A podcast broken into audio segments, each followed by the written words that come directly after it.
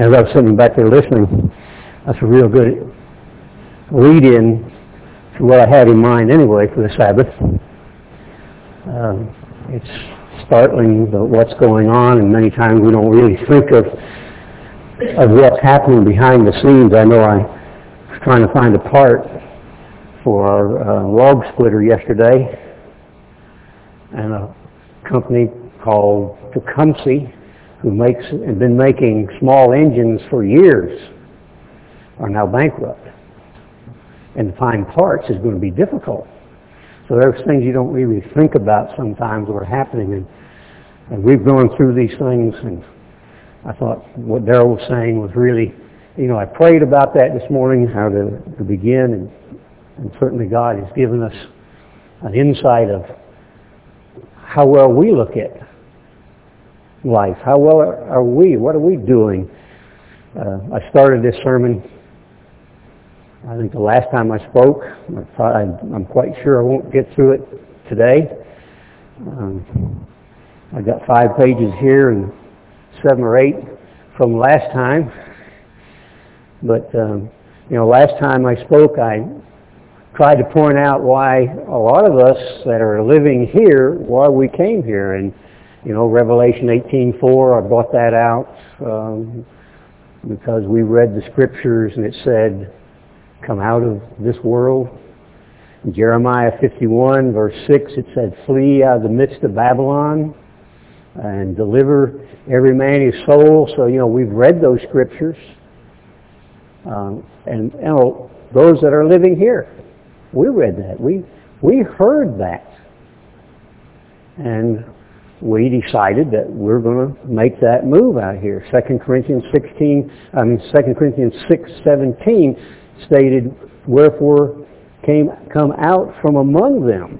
So we read that scripture and we made that decision to become separate. We were told to come out of the cities and go to the fields, and you can read that in Micah 4.10 to come to the fields. And we read those things, and we believe that. So much of the church doesn't believe those things. And the people in this society, you know, Daryl's reading these things from men who are not a part of the church that, for the most part, these people really don't know God, but they see what's happening in society. And, and they're alert to what's going on. But I talk to my children. I talked to some of the people that are in the United Church uh, a month or so ago when I was there. They don't see this. They're not, they, you know, we've got another 10, 20 years. And just to keep going, pay, pray, and stay, and you go, right. Because when the time comes, we'll all flee, we'll all jump on the airplane like we thought in 64 when I came into the church and we talked about 1972, we'd all jump on the airplane and go to Petra. Well, 82, we were going to go. Well, here we are, 2008. We're still here, but we've learned an awful lot more. Did it go over our heads as much as it's gone over the heads of most of the church? We sent out an article on Passover, and Daryl brought that out. How many people responded? They hear it, they read it, or seen it was from some goofy bunch out there in Arizona who left the cities, so they probably didn't even read it, did they? You know, we didn't come here, brethren, to save our own hides, did we? We might think we we might think we did, but you know, in Jeremiah 17 verse 9 said, "The heart, the human mind, our human body is deceitful."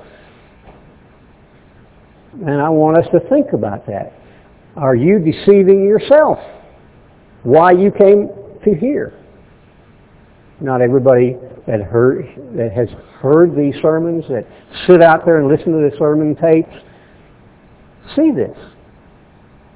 But you have a fantastic opportunity. Those that are on the telephone line here and and those of us here that God has blessed us, but he says also that our heart is deceitful above all things and it's desperately wicked. But he goes on in chapter 10 to say that he tries the reins of heart. So he looks down on your mind and sees who you are. This is some of the things I brought out earlier. I've said on this last sermon, I brought out that we're a setup crew. We're not something special in the fact that we can hold ourselves up and think we're the greatest.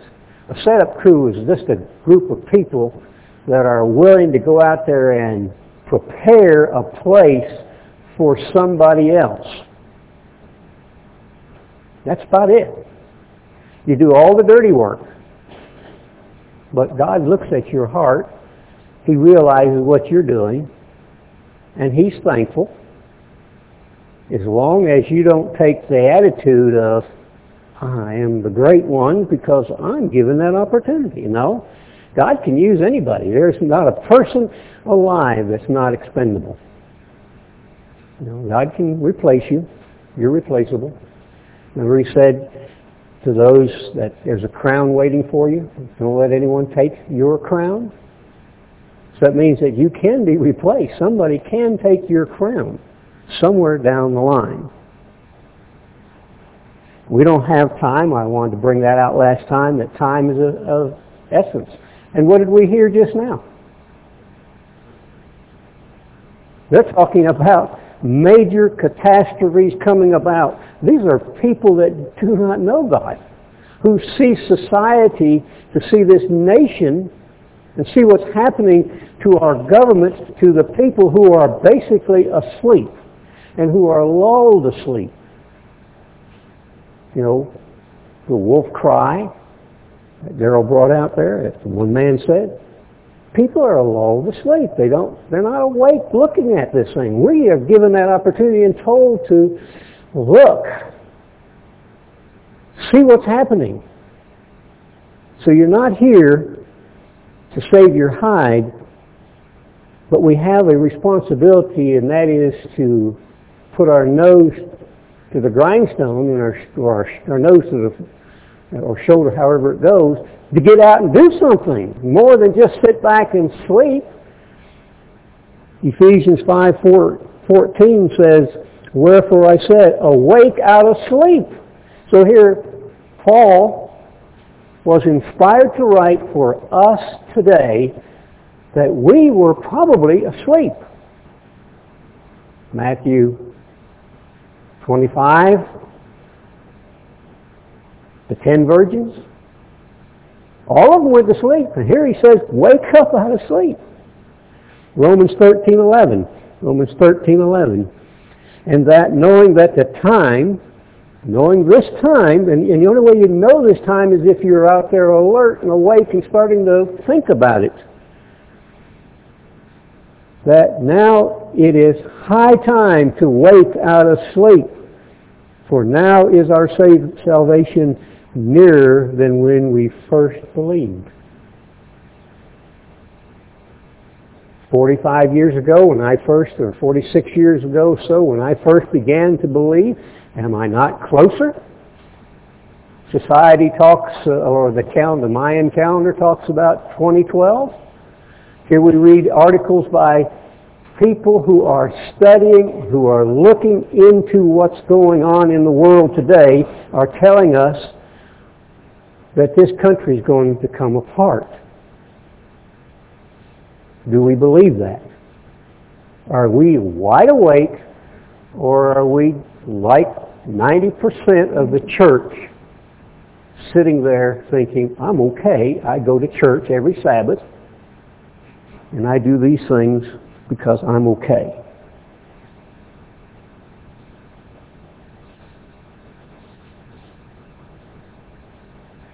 Galatians 6.10. Galatians 6.10. This is just a prelude what we're getting into. 6.10. As we have therefore opportunity. Do we have an opportunity today? I mean, those of you listening on the telephone line and those sitting here, are we given an opportunity today? Ask yourself, am I given some special opportunity? Let us do good unto all men, especially to those who are of the household of faith. Are we, as a group here, when we first came out here, when something needed to be done, I remember when we put this building up, when we, when we marked the land out, when we put the roads in, we put the water lines in, everybody that could do anything at all was there. They put their heart into it. It didn't make any difference whether it was me. No, it was for the good of the brethren. Are we doing that today? Has our, and the sermon is on commitment. Is our commitment the same today that it was eight years ago? I know when I first came into the church in, in 63, I committed a lot. But I know that I went to sleep just like the rest of the church, and my commitment went downhill.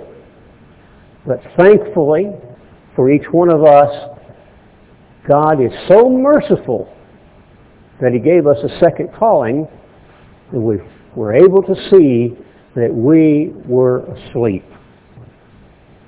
The church became Laodicean are we still Laodicean? Is our commitment still strong enough that we're willing to get out and do good for each and every one of us?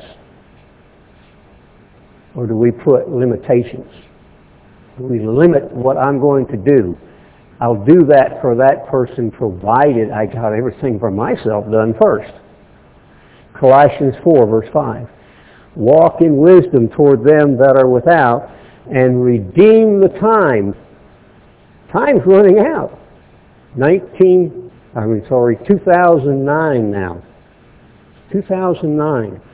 Predictions we heard. Things are going to occur this year. Are you redeeming that time?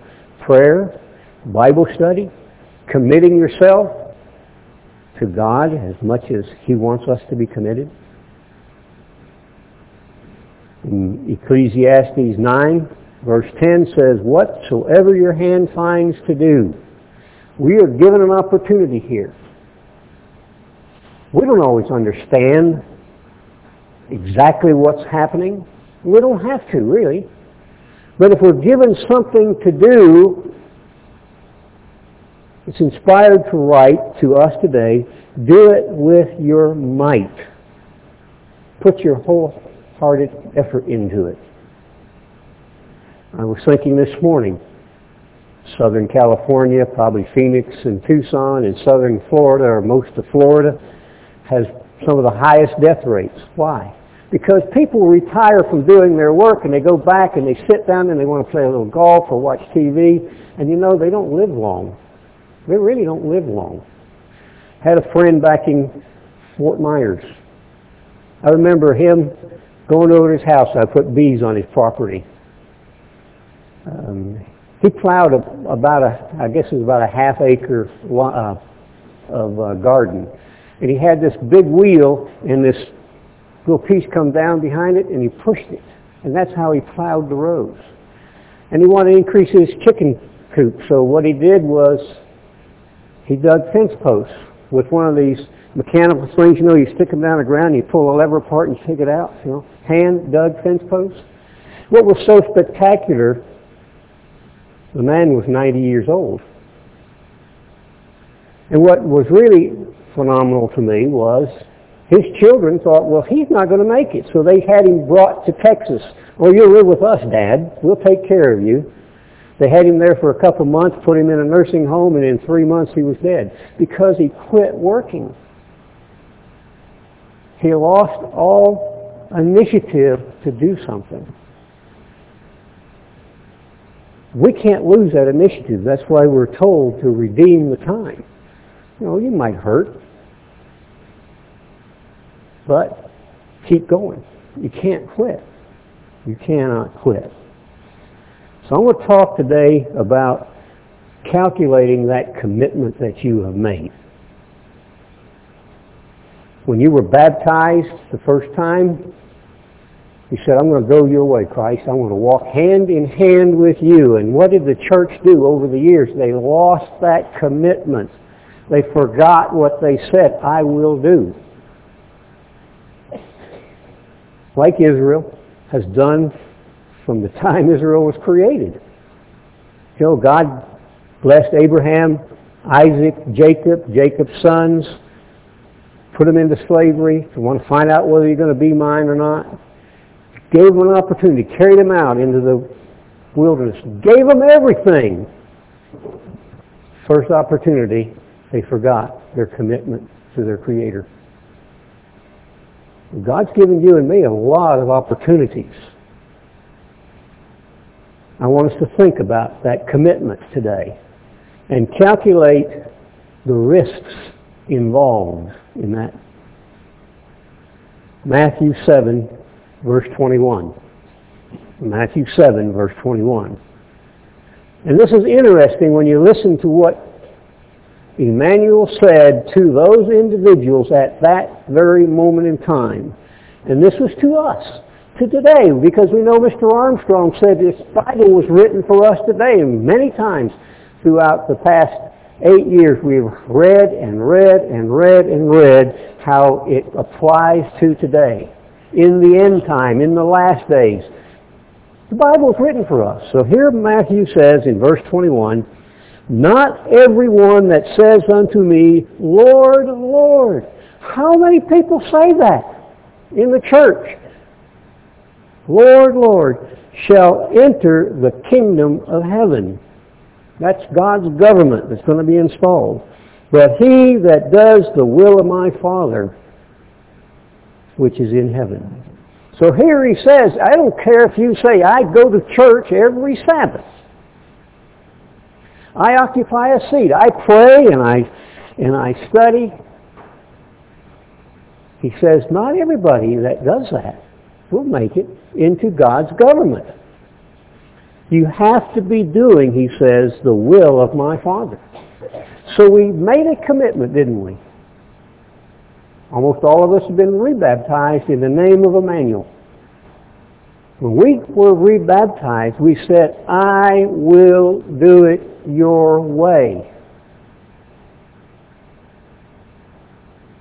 Am I doing it your way? Apparently there are a number of people that said, I do it.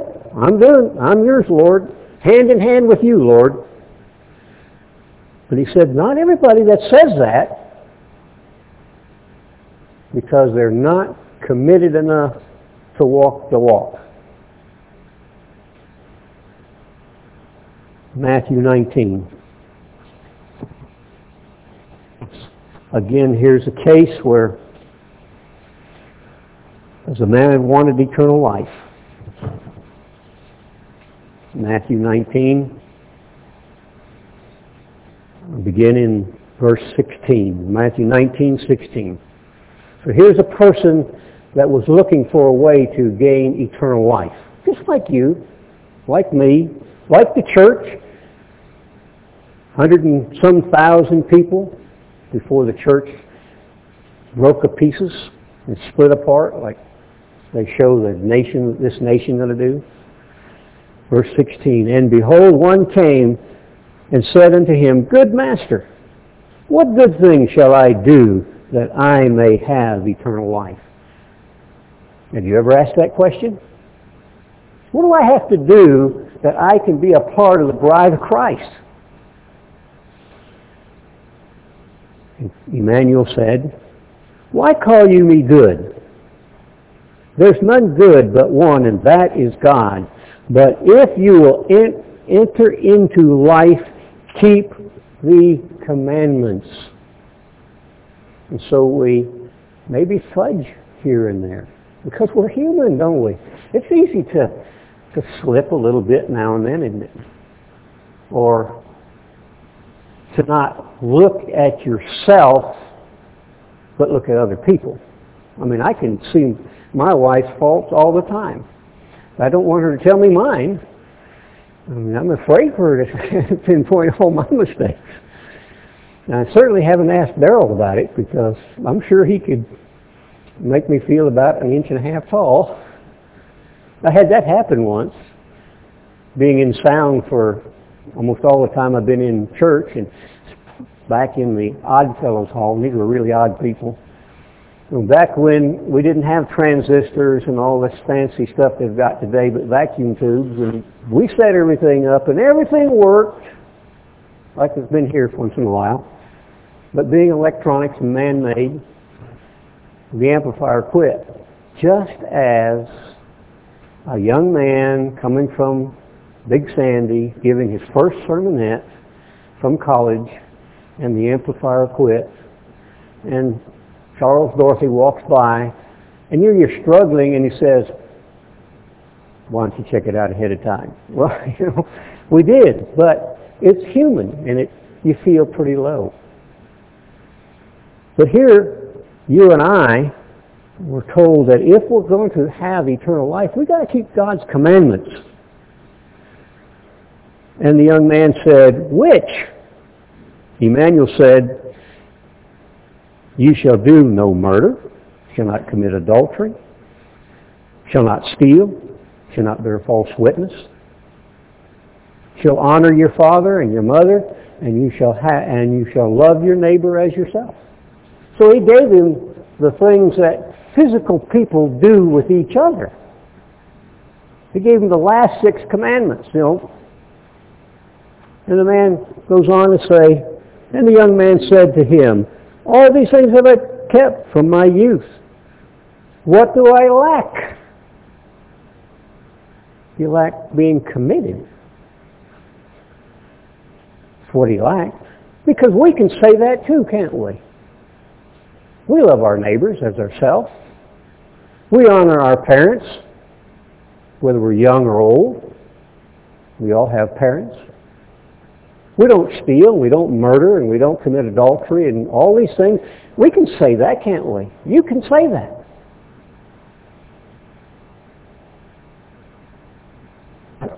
Emmanuel said, if you will be perfect, so he gives us a, direction here. If you will be perfect, go sell all you have and give the poor, and you shall have treasure in heaven. And notice an important factor. Come and follow me. It was hard for that young man, wasn't it? Because he was rich. We in this country today are richer than 90% of the world even if we only live in a mobile home. We don't hear today in this country the hundreds of people who are homeless because they lost their new homes. Maybe thousands and thousands of people who don't have a place to live. But we have something. And Christ says, come and follow me. Our you have to ask. I have to ask myself this morning, am I that committed I'm ready to follow Christ at whatever he asks me to do? Or do I have to find an excuse of not doing it? Whatever he asks me to do.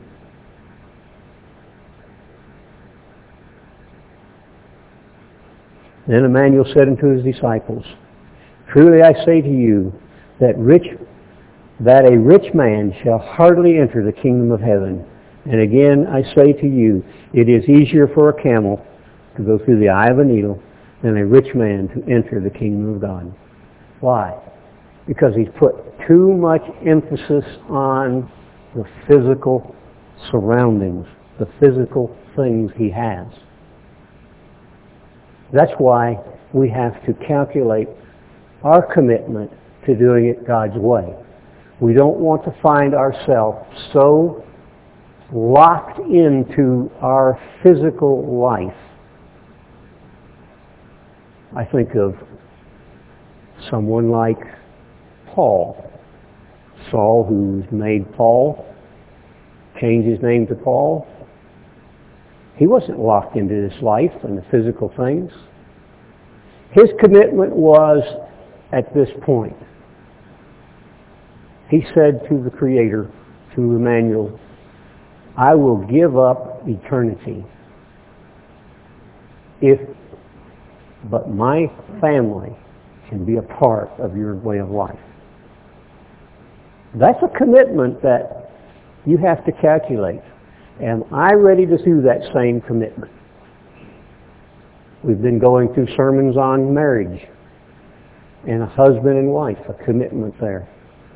And it's good because it's a physical thing to teach us that a husband and a wife are two, you know, becoming one, and are, you're so committed when you get married that you're, that when I was married, the commitment was, I will take my wife in rich, in poor, in health, in sickness, till I no longer exist.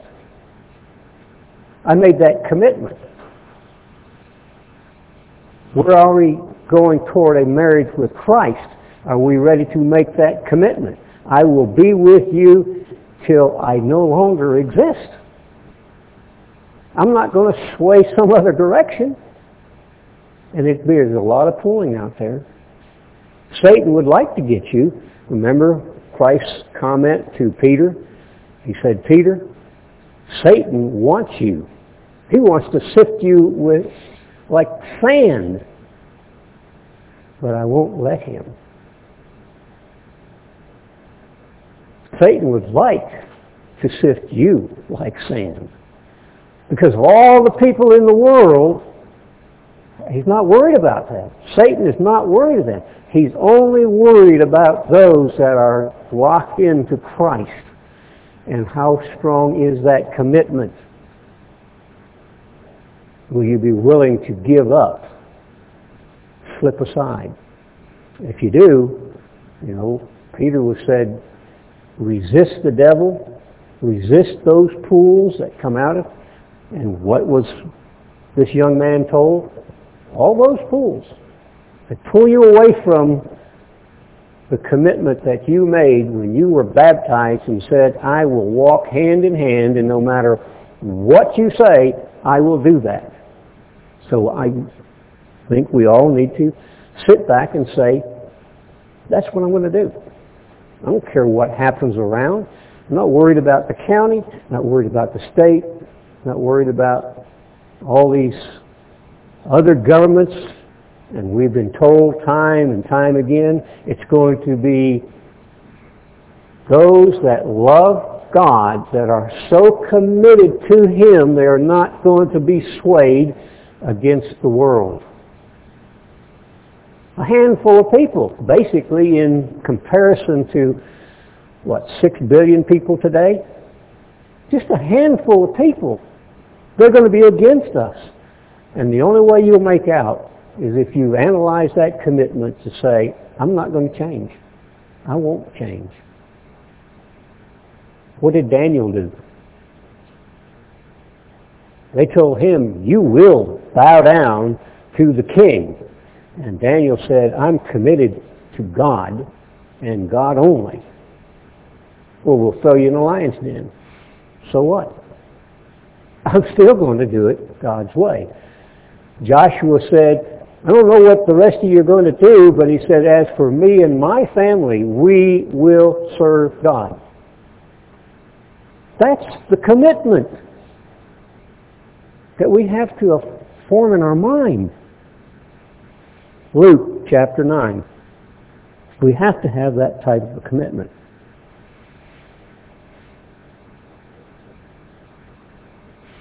Luke 9, verse 57. And it came to pass that as they went along the way, a certain man said unto him, Lord, I will follow you wherever you go. Now we made that commitment at baptism. We're going to follow you, Lord, wherever you go. Have no problem. Not a problem. Man, I understand it. I love you. I'm going to do it your way. I'm going to do it. Then Emmanuel said to him, Foxes have holes, The birds of the air have nests, but the Son of Man has not, a, not where to lay his head. He's saying at this point in time, I don't have a place to lay my head. You're going to stay with me? You're going to go out here and tent? You're going to stand in the snow? You're going to you're going to dig, you're going to do all these different things. I don't have a place to lay my head. Are you really going to stay with me? Are you that committed? But he, let's see, uh, and he said to another, follow me. But he said, Lord, suffer me first to go bury my father.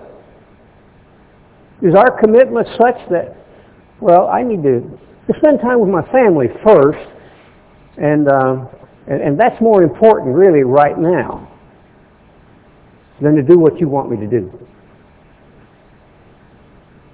Am I going to do that? Am I going to give that up? Emmanuel said to him, let the dead bury the dead, but go you and preach the kingdom of God. So we have to do our part. No, we're not going to be the two witnesses, each individual. I don't expect that, that God could ever do that with me. But as we are told that those that support God, that are committed to doing things His way, will be there to back them up, and they will be preaching the kingdom of God. They won't be going off back to the world. It's basically what he said. You can't be committed to me and be going off into the world. You can't have one foot in the world and one on a banana peel and the edge of a grape Because it won't work. You can't straddle a fence. You wouldn't want to straddle a fence if it was made out of razor wire, would you? So you have to be either God's way, committed 100%, or Satan's way. And another said unto him, Lord, I will follow you, but let me first go bid them farewell which are at my house. Is that person committed to God? A hundred percent?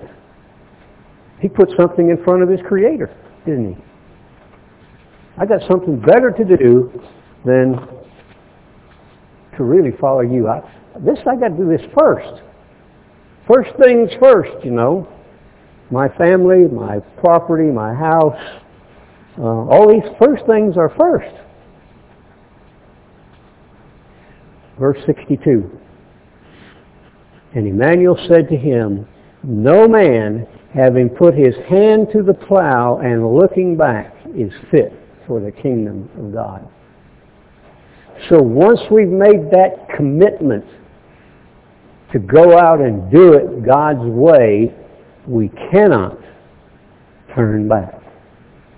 It's so sad to look back in 94 when so many people turned back. So sad that people who said they were committed, they were ready to go the whole way, turned around and went back the other way.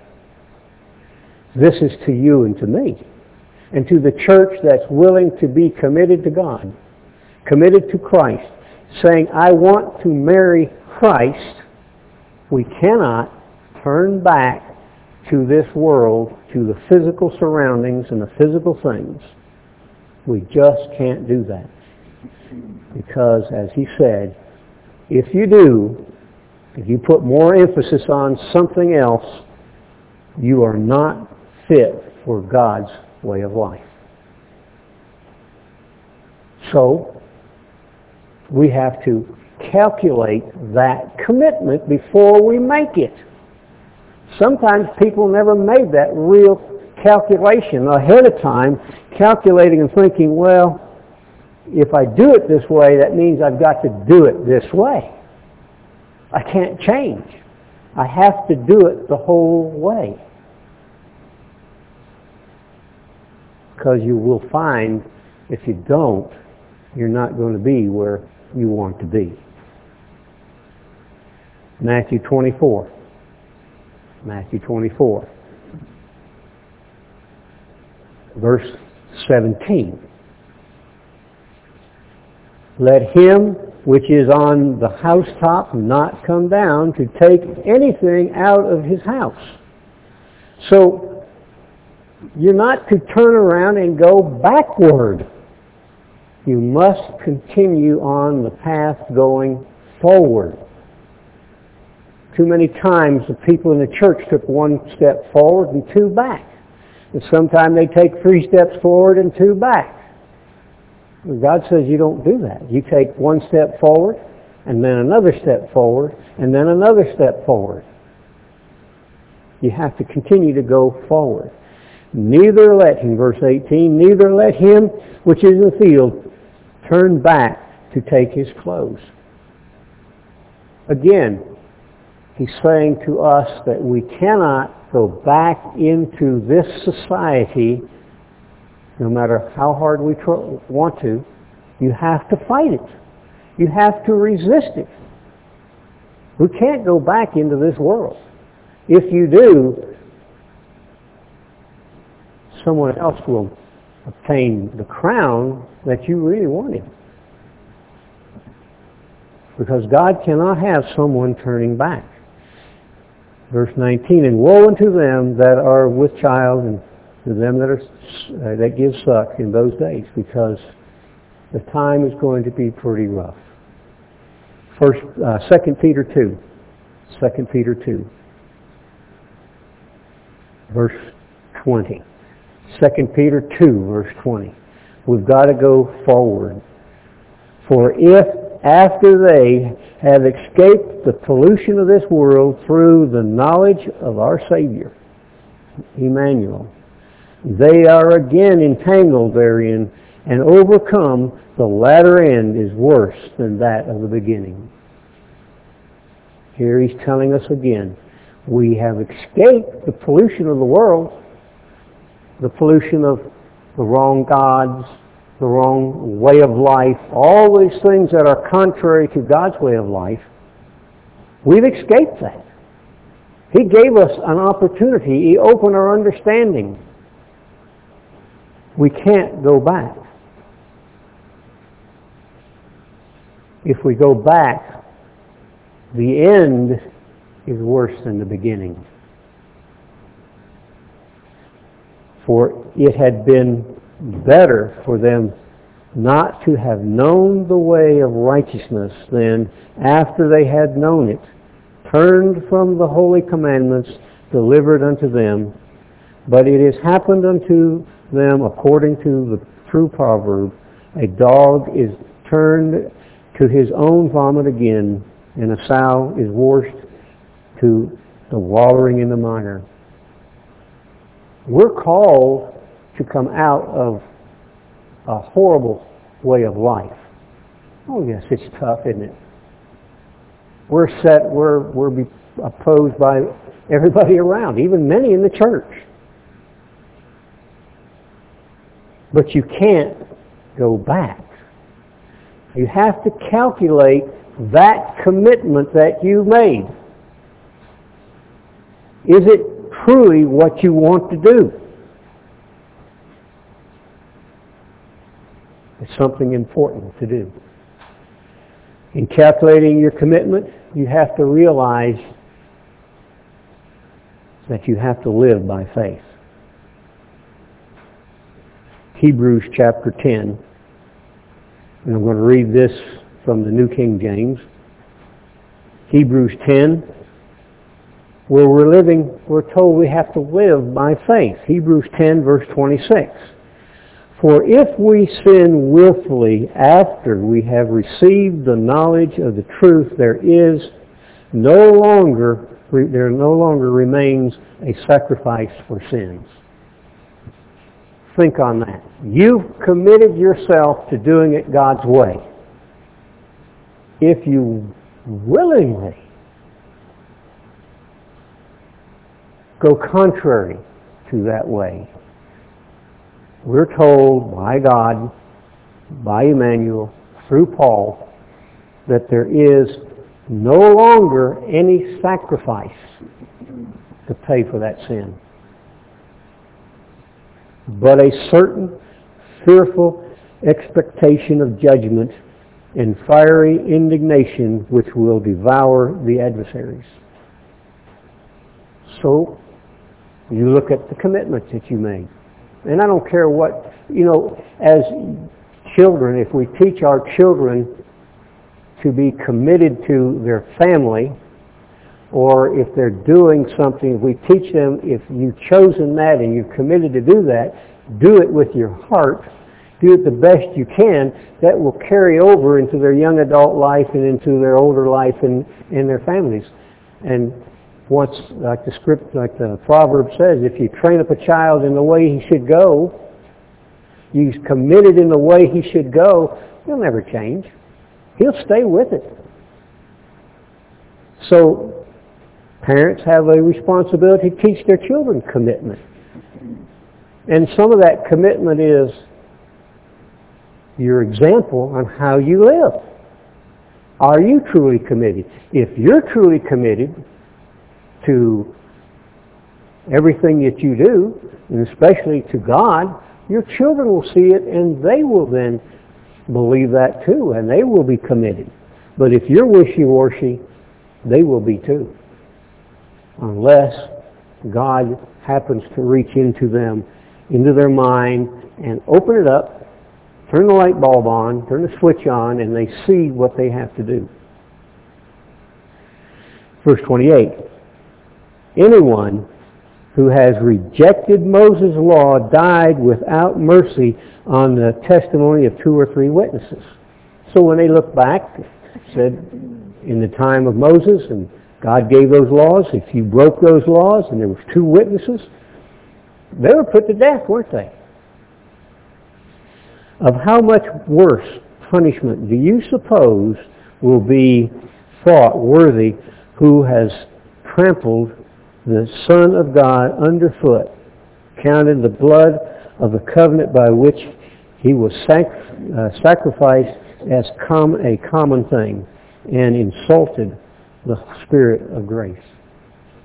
If we turn back, we're trampling on the death of God. So if those people who broke the law and there was two people said they did it, they were put to death. What's going to happen to anyone who has said, I'm going to do it your way, and turned around and went backward? They actually are walking on, stepping on the sacrifice of Christ. And there is no second chance.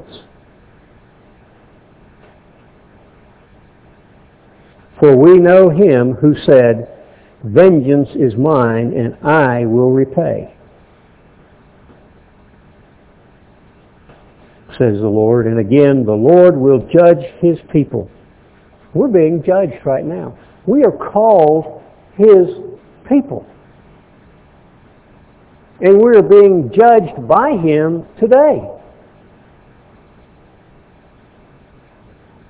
But recall the former days in which after you, uh, you were illuminated, you endured a great struggle of suffering, partly while you were made a uh, spectacle both by reproach and tribulation, and partly while you became a companions of those who were so treated, for you had compassion on me in my chains, Paul speaking of the fact that's how he was, joyfully accepted the plundering of your goods, knowing that you have a better and an enduring possession for yourselves in heaven.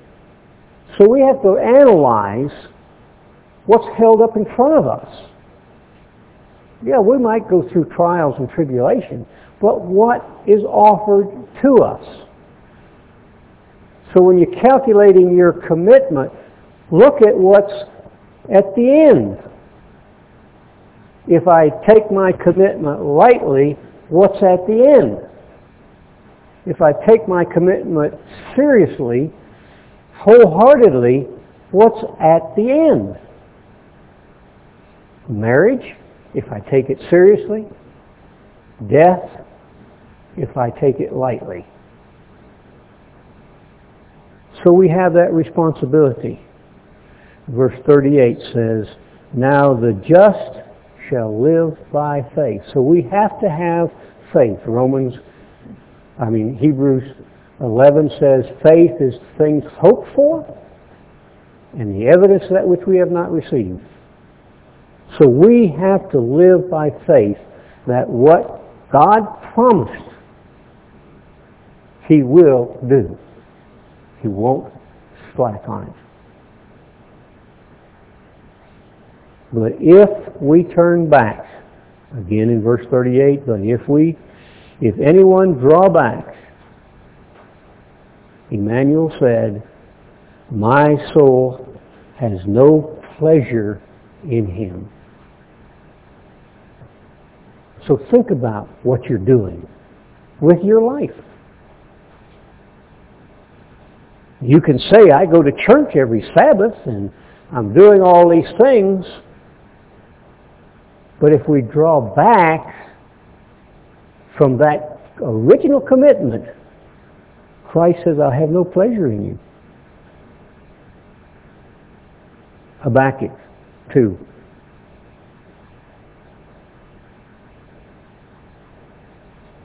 Habakkuk 2.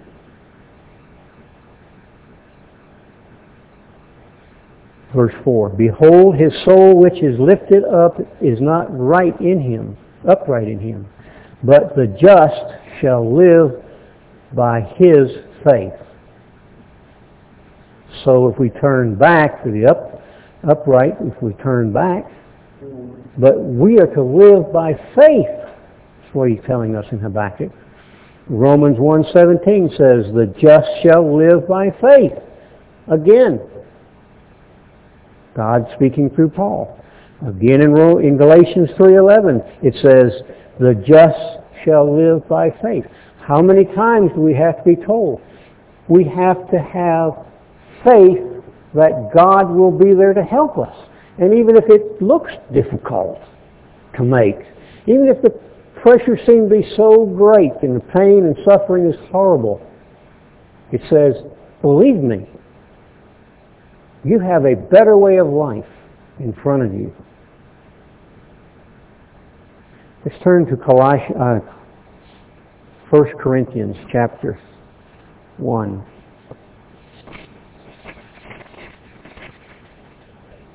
I'm sorry, chapter 3. 1 Corinthians chapter 3. 1 Corinthians chapter 3, verse 6. How did we come to be in this place we're in today? What brought you here at this point in time? Sometimes we want to say, well, Mr. Armstrong brought me. And we hold him on such a high pedestal that he's the greatest one around. And then some might say, well, this other minister, they, they, they were the inspiration of my life, and they are the greatest around.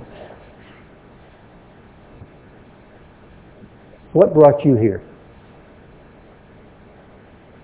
Verse 6. Paul said, I have planted. We can look out here and say, Mr. Armstrong, for the most part, planted. He put the seed out. He planted the seed. Someone else watered it.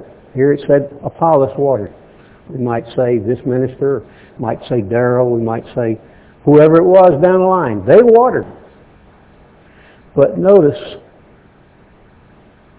what Paul had to say. He said, I planted, Apollos watered, but God gave the increase.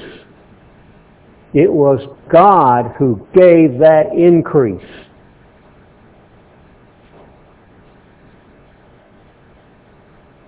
So then, neither is he that plants anything, neither he that waters, but God that gives the increase. So the emphasis is, yes, we were planted the seed in our mind through a human being. And we've been watered. We've been given the spiritual food all the time, time and time and time, constantly being watered that we can grow into some spectacular tree. But he said, are they important? Are they the most important part of this scenario? No, it is God. All that was done is for the relationship to look toward God. It is God that gives the increase. Now he that plants and he that waters is, is one. And every man shall receive his own reward according to his own labor. So we have to do something. We're not going to get to be a part of the bride of Christ because Daryl taught you something.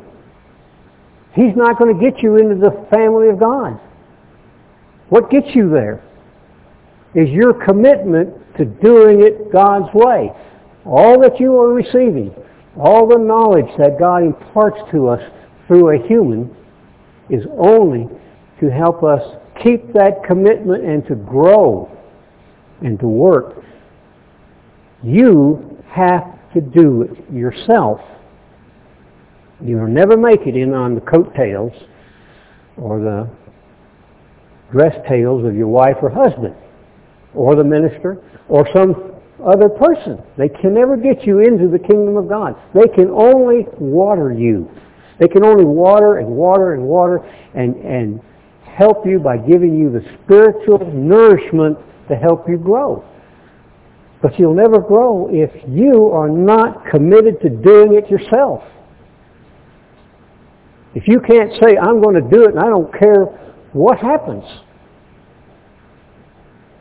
Shadrach, Meshach, and Abednego. Remember? You will bow down to my idol. And they said, I'm bowing down to your idol. Do you have that commitment? Do they walk in this door and say, I'm going to shoot the first one that will get down and pray? Are you going to get down and pray? Or maybe if you don't come out and do it, uh, turn in whoever, they come in and say, if you don't turn in those that are the leaders, we're going to shoot you. You're going to say, well, I guess you'll shoot me because I'm not going to turn them in. These men said, I am not bowing down to some thing no matter what. And they said, we'll throw you in the fire. You can throw us in the fire. Even if we were thrown in the fire, even if we're going to die, we're not turning and giving up the commitment that we made. We have made a commitment, and I don't care what happens, I'm keeping that commitment. And we know they threw him in the fire, and what happened? It worked out for the king's understanding and to show that there is a God. And they were living by faith, like we're told that we must live by faith.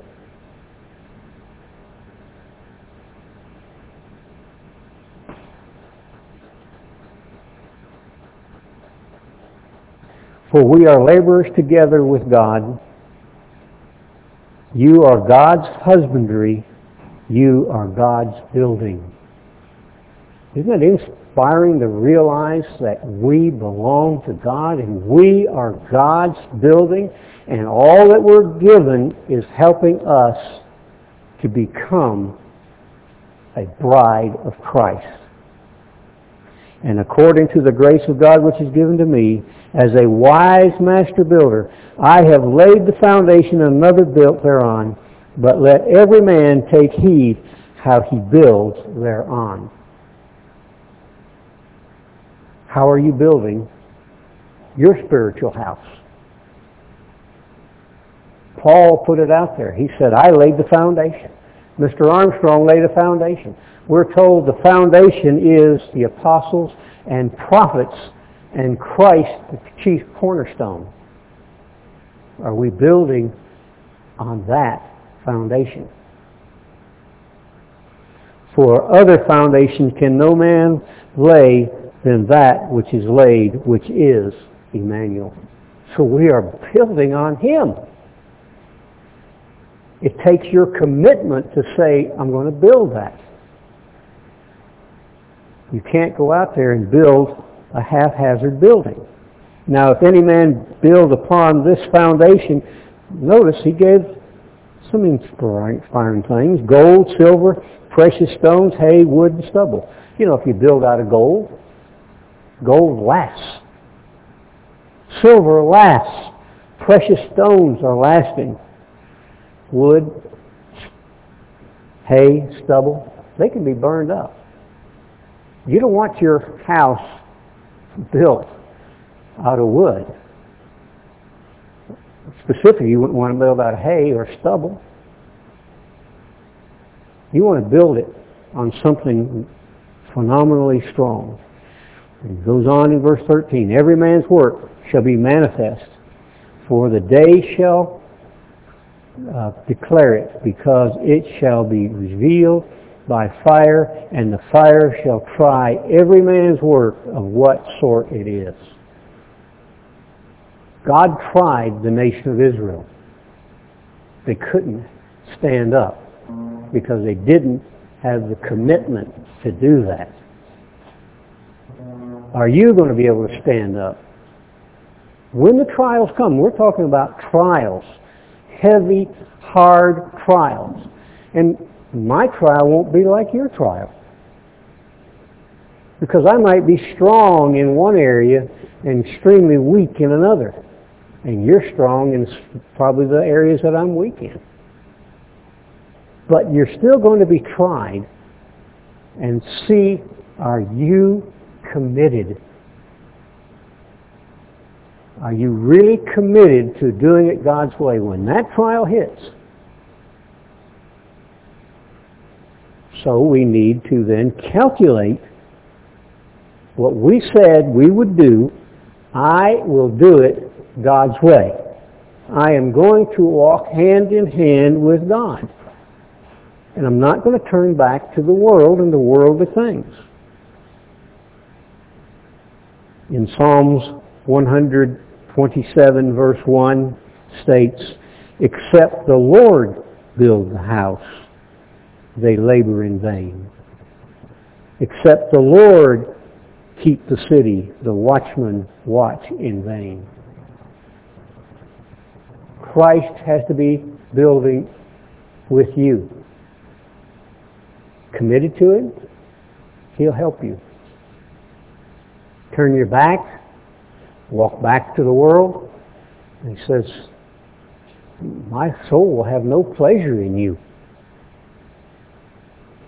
You got to walk forward. 1 Peter 2, verse 5. And we've read this time and again. We've heard it in sermonettes. You also, as lively stones, are built up a spiritual house, a holy priesthood, to offer up spiritual sacrifices acceptable to God by Emmanuel. So here we're a spiritual house. A spiritual house committed to God will offer up spiritual sacrifices.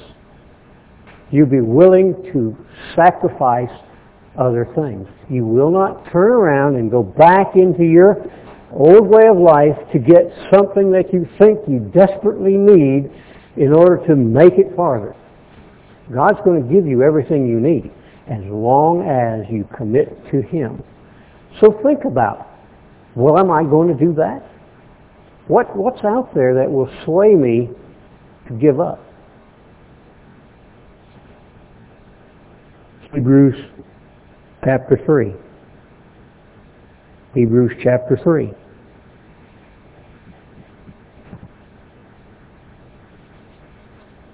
Verse 3, For this man is counted worthy of more glory than Moses, insomuch as he has built the house, uh, he has builded the house, has more honor than the house. For every house is built by some man, but he that builds all things is God. Everything that is permanent is made by God.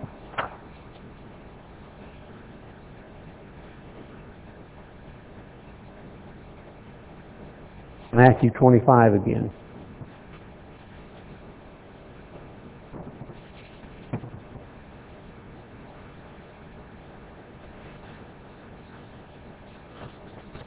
Verse 6.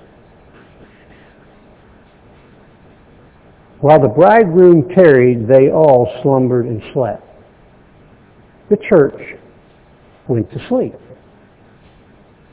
The whole church went to sleep. Then, uh, and at midnight, verse 6, the bridegroom came.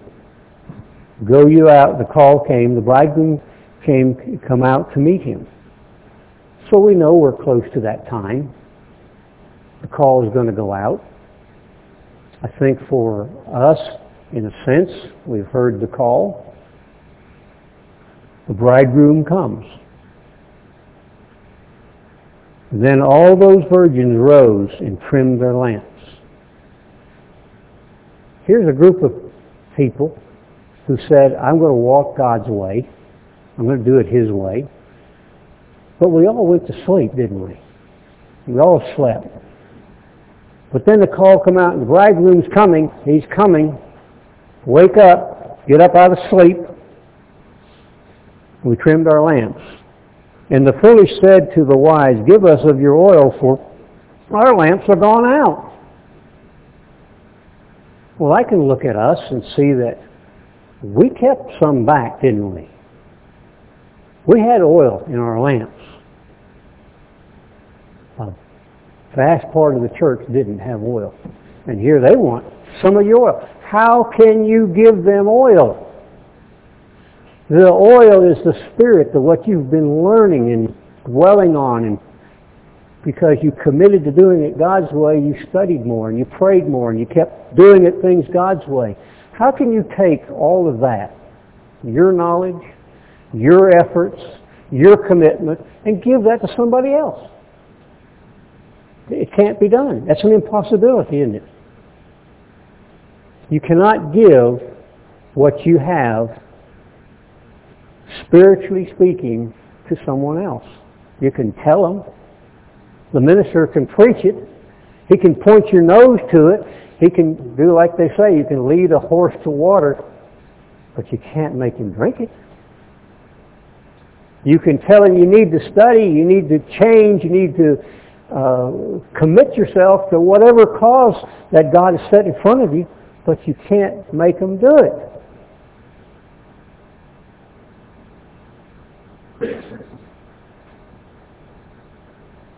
And the foolish virgins asked for more oil, but the wise answered, saying, Not so, lest there be not enough for us and you, but go you rather to them that sell and buy for yourself.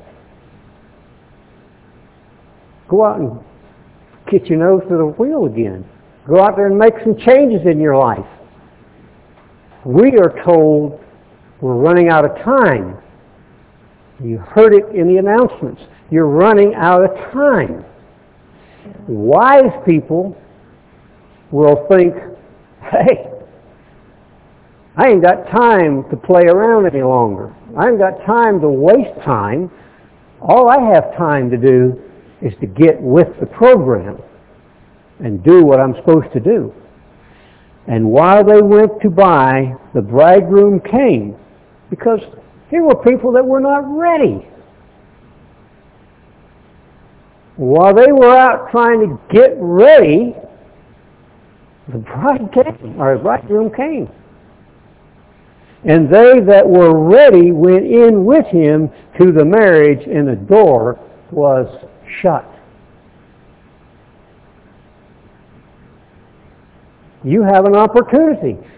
We're told right now, look what's happening in this world. Are you preparing? Are you ready?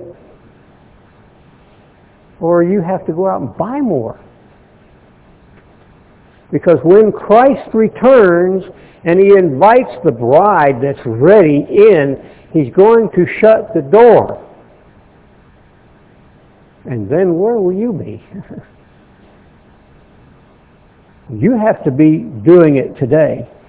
Afterward came also those that were not ready. Oh, we were not, we, we got ourselves ready now. We, we've, been, we've been doing all these things. And afterward they came saying, Lord, Lord, what, what we read earlier in Matthew chapter 7, Lord, Lord, open unto us. We read that in Matthew 7. Even those that say, Lord, Lord, and are not doing my will, he's already shut the door. You will not be given an opportunity to enter into the marriage if you're not preparing now and if you're not committed to doing it God's way. But listen to this. But Emmanuel answered and said to them, Truly I say to you, I know you not. Are you being committed? Have you committed to doing it God's way? We must, we desperately need to take the time because we now are at a point in time where if we listen, we can see that time is literally running out extremely fast, faster than what you think. Any of us that are in our 70s and up, we can look back 50 years ago. That was just like a blink in time, wasn't it?